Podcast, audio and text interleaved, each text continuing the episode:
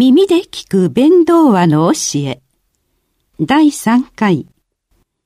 お釈迦様から続く禅の伝統。この配信は曹洞宗の提供でお送りいたします。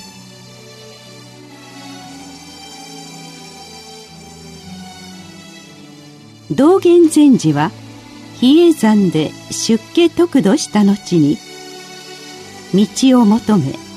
さまざまな僧侶を訪ね教えを請われました。ある時、京都建仁寺の妙善和尚に出会いました。妙善様は臨済宗を日本に伝えた栄西禅師の弟子です。道元禅師は妙善様のもとで9年もの間修行生活を送られました。その後、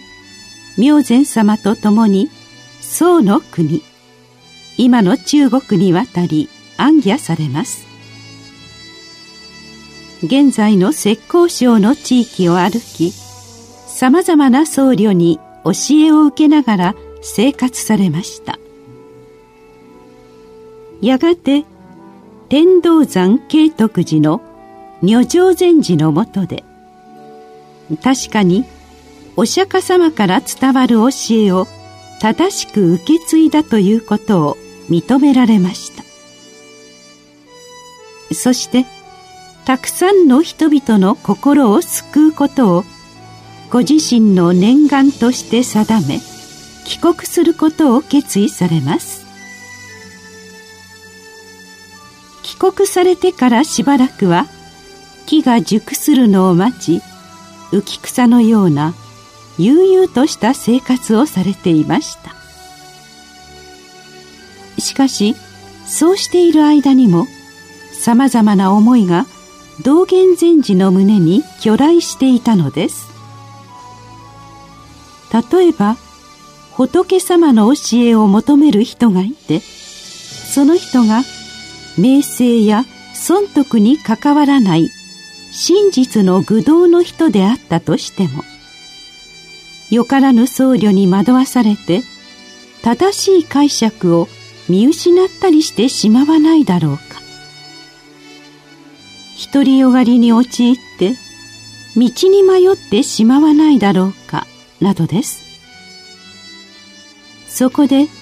宋の国で目の当たりにした禅の修行道場の様子や、瞑想といわれる人々の意味深い言葉などをまとめ、仏の教えを学ぶ人々のために正しい教えを伝えようと筆を取ることにされました。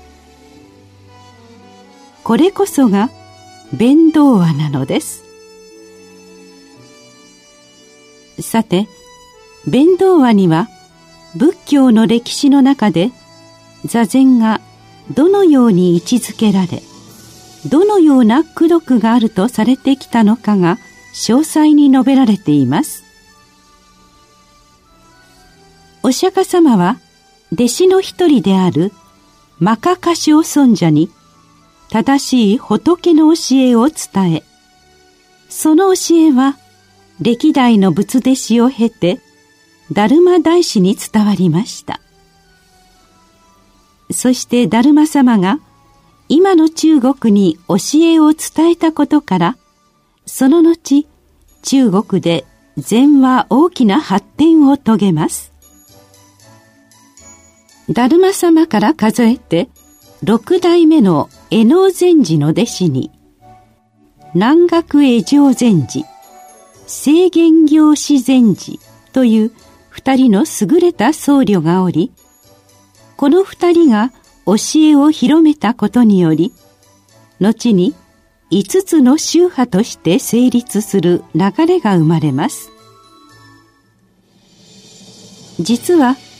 達磨大師が教えを伝えるより以前にも、中国には仏教は伝わっていて、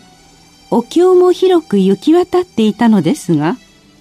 どの教えが優れているのかという点では、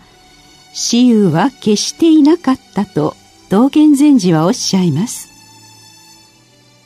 しかし達磨大師が教えを伝えたことにより、中国にお釈迦様の教えが正しく混じり気のない状態でもたらされたというのです。我が国もこうありたいものだと道元禅師は述べられています。道元禅師が禅の伝統を日本に伝えたことにより、今もなおお釈迦様の教えは正しく伝わっています。このことの意味をかみしめたいものです。